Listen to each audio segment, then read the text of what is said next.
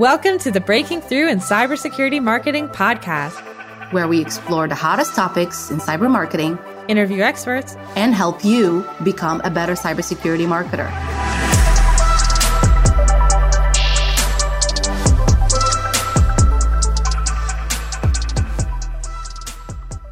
Hello, and welcome to another episode of Breaking Through in Cybersecurity Marketing. I'm one of your hosts, Gianna Whitver, here with the amazing and punctual co-host, Maria Velasquez. We're giggling because, busy marketers, like all listeners here, sometimes you get caught up in meetings. And sometimes meetings and meetings pile up. And sometimes that's just how your day goes, even if it's St. Patrick's Day. Yeah. And then your lunch turns into water lunch. And we are so excited today to have our guest, Emily Cadwallader. She is the Partner Marketing Manager at Binary Defense. Emily, thank you for being on today. Thanks for having me. We are so excited because partner marketing, I feel, is one of those mysteries, right? It's like, is it really marketing? It seems like it's product marketing. It seems like it's sales. So Emily, partner marketing is kind of like mysterious to a lot of us, I think, who are not in that partner world. It's kind of sales. It's kind of marketing. It's kind of product marketing. There's a lot of field. How did you get here? What were what was the journey like to get to this? I don't want to say mysterious again because it's repetitive, but this mysterious part of the marketing channel. Yeah. So, I started at Binary Defense as a marketing specialist. So I kind of came in with handling a little bit of everything, right? You're handling digital marketing, you're handling social, you're handling collateral creation, and you're kind of wearing a lot of hats. And I feel like that's exactly what you do in channel marketing. So in starting here as a marketing specialist, I kind of delved into the channel marketing a little bit, but really ended up taking it over once, we had our footing in our channel strategy and really solidified that in place. I think that's like a key to like getting your channel marketing up and running is you need to have your strategy in place first, right? But it's a lot of wearing a lot of hats because you're working with your partners to come up with strategies that really align with their existing marketing. So I think that's where it's a little bit different than your traditional company marketing because you have to tie into another strategy. Yeah. And to bring it back to how similar it can be, you are basically tied to some sort of quota, right? It's just a little bit different than your traditional funnel, but the company does hope and plan to bring revenue from some of these partnership and relationships. So I think you're probably just as stressed as everyone else to make sure the relationships are in good standing, that there is enough activities there, that they understand what they're selling and bringing in those opportunities, right? Yeah, absolutely. And that's one of the key things too, is making sure that they understand what they're selling.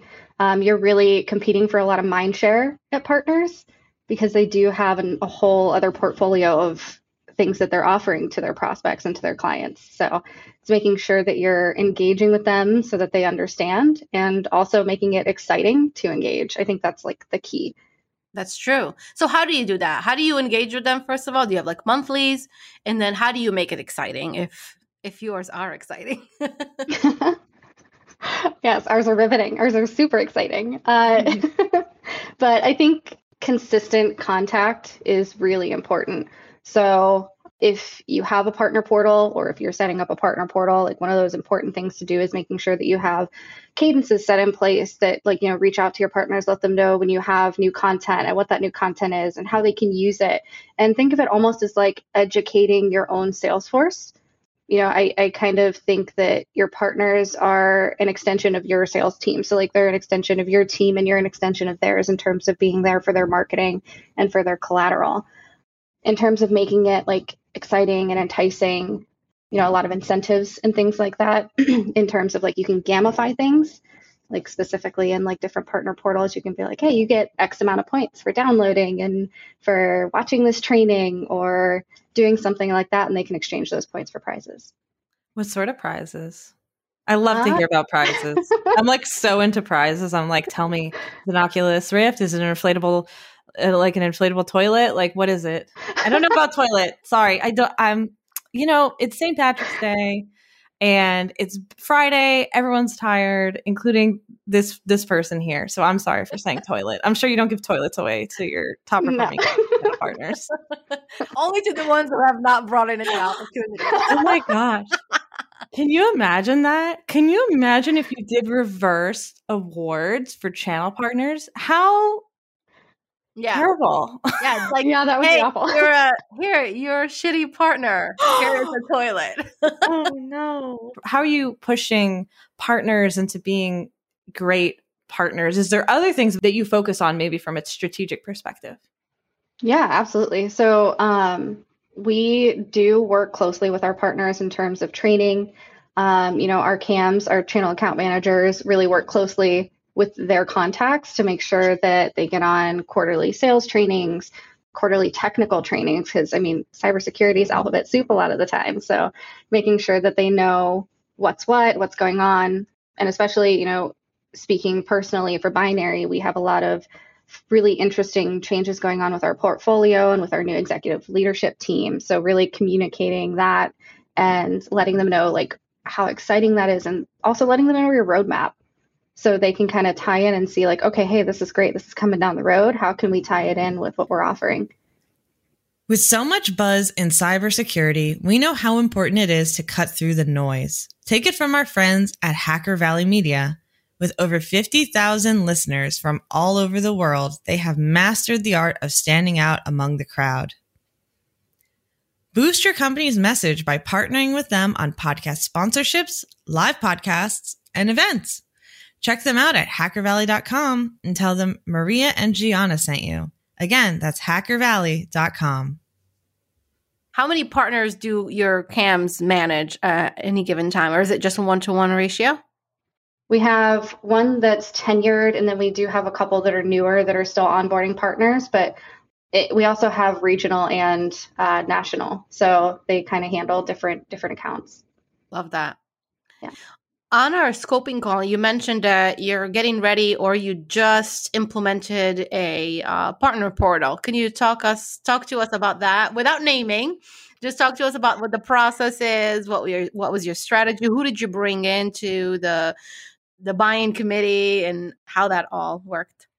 Yeah. So, it was a partner program instead of partner portal. I don't know if we need to. Yeah. I like that. You know what? That's like, hey, like not just the tech, it's like the program, right? Yeah. Like the whole too.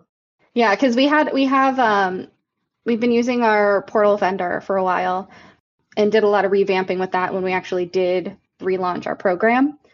Relaunching the program was a process. It was an undertaking for sure.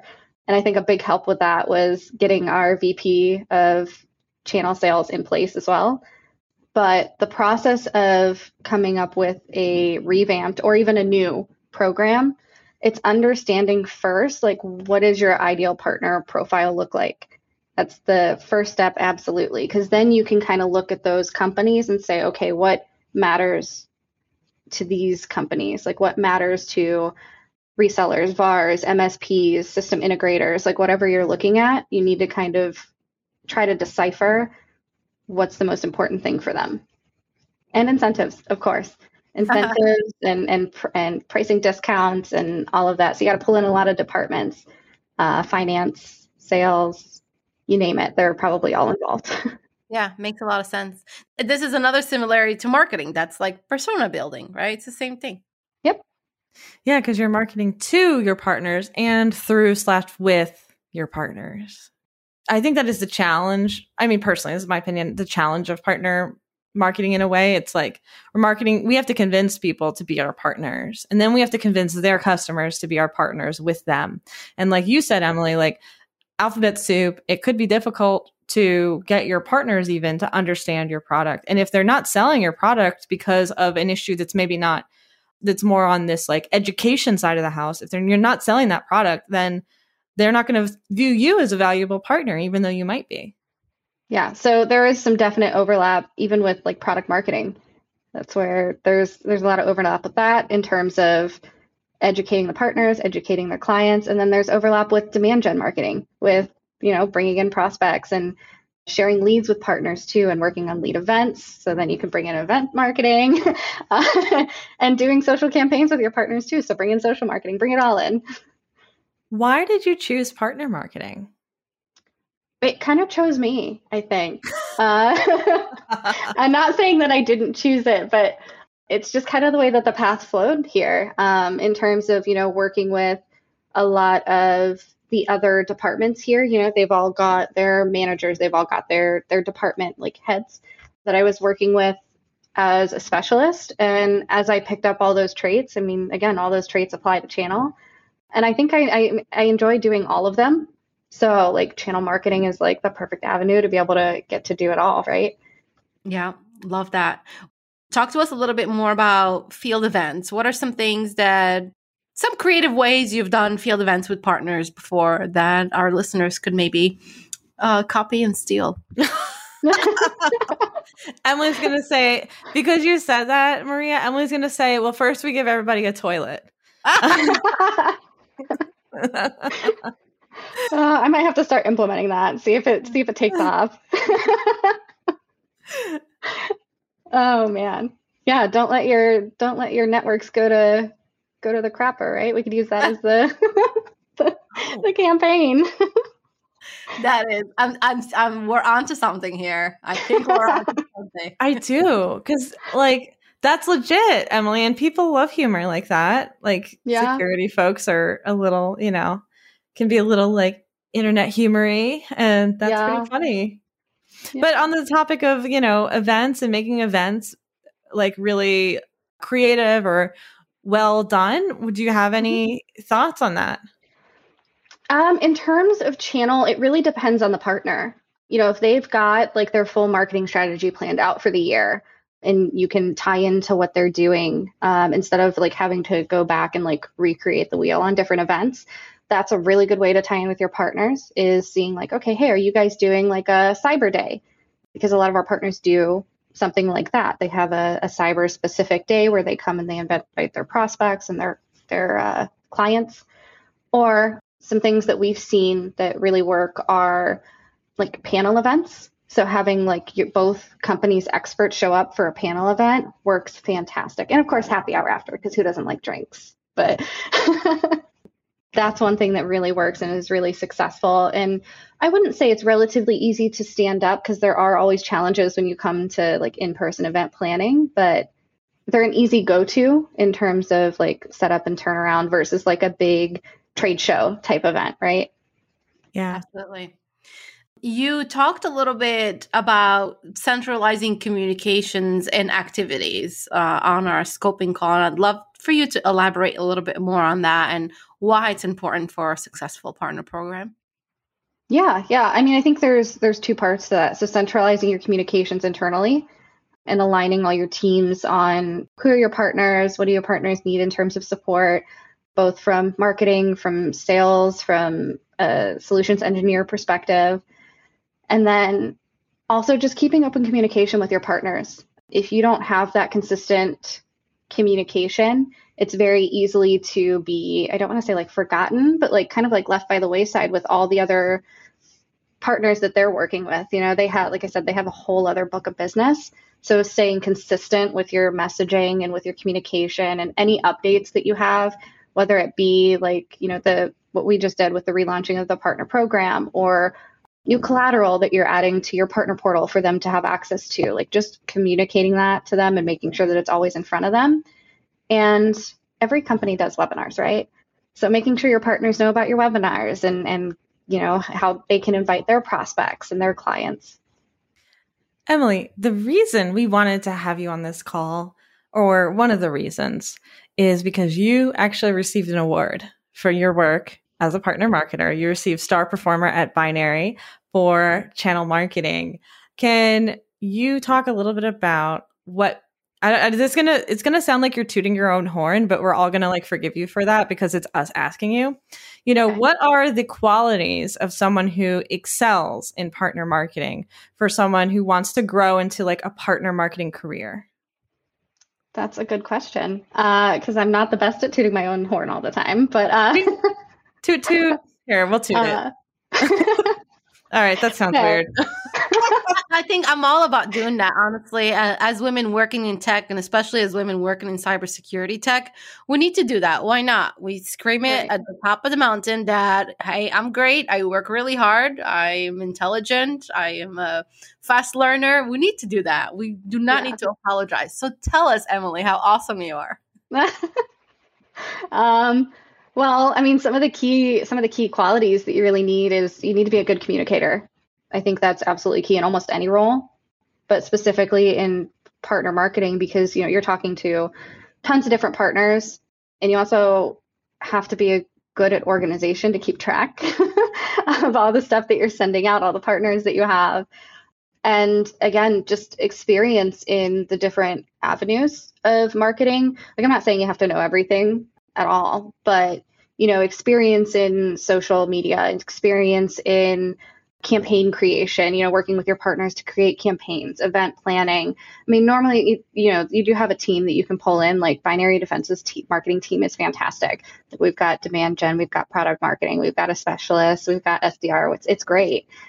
And, you know, also don't forget collaboration, because collaboration is absolutely key.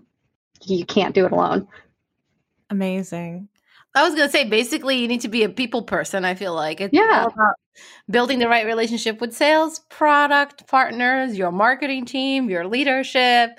And that way you get what you want, basically, and actually move your things forward. It really is. It's like all like politics. Yeah. I think it's time for our game. Yes, definitely. And I think this is going to be a tough one, too. Oh, I think, yeah, you're right. Okay. You go first. All right. So this game, Emily, we are going to guess what you would be doing if you were not in marketing. Oh, okay. And are there any other careers you've had? Like, were you like an accountant for like 3 years and we just don't know it? Nope. Okay. And you worked, I know you started in rubber compounding. Yeah. So we won't mention rubber compounding also. Let's cross that off the list. Emily would be... Well, Emily, I don't want to... Emily's staring at me and I'm staring at her and we're like locked in a... Yeah. Locked in an exploratory like... I know. Read she my smiles thought. A lot. She smiles a lot. There's a lot of personality. Very hard to read though. And she has beautiful eyeliner. So... Here's something that the listeners to the podcast don't know is Emily has amazing eyeliner. Emily's eyeliner always looks amazing. Yes. And Emily has cats. I know that. And Emily likes metal. Emily would be a YouTube influencer. Oh, she made a face. No, I take it back. Emily. No, take back these. No. Okay, go ahead. Sorry. Okay. I think I could see, because you're an amazing communicator and I think you're an awesome people person, I think you could be like a founder of some sort of like consumer brand, like something for women. You would come up with like an awesome product and be one of those like awesome kick-ass women that founded like an awesome company. Oh, I love that. No, who was like completely off and who was close? Well, she made a face. She smiled and thanked you, and then she made a face for mine. So I would like to change my answer, but fine, I will Gianna, not. Go ahead. Okay, cat rescue. Sorry, this is that's like a cute one. Yeah, see, I knew it. Damn it! I'm using the context clues because listeners can't see that Emily has a framed photo of cat behind her, like a cat. I do. And I know she has multiple cats. So, all right, yeah. Who is most right, and what's the actual answer? I liked both of your answers, but in terms of which one would be more realistic? I don't know if I could have like a cat sanctuary and not want them all. So I would probably do like, you know, starting my own business. So Maria's closer, so Maria wins. Realistically, I haven't really thought about it per se because I love marketing so much, but I am also a gamer. Ah, I knew it. I knew it. You would be a Twitch streamer. Maybe.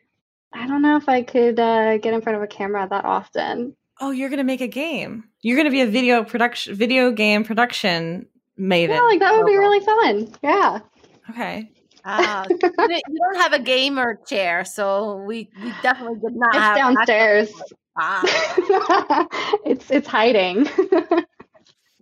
But no, I'm an avid gamer. So my fiance and I both have like side by side TVs, and wow, that's awesome. Yeah. What do you play, Emily?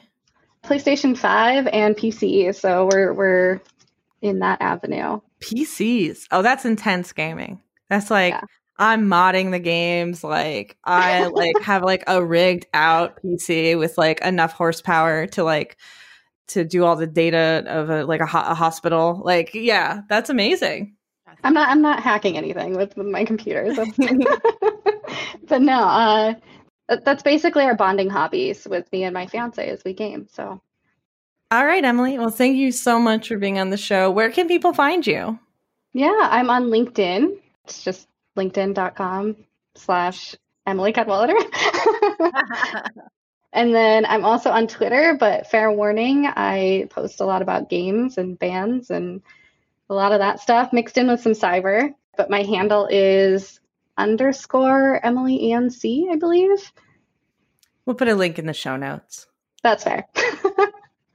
Awesome. This was such an amazing conversation. Thank you, Emily, for joining us on your Friday, where you could be doing other fun things. For our listeners, don't forget, a new episode drops every Wednesday. Don't forget to subscribe so you can get an alert. Give us as many stars as you can. And thanks for listening again. We'll see you next week. See you soon.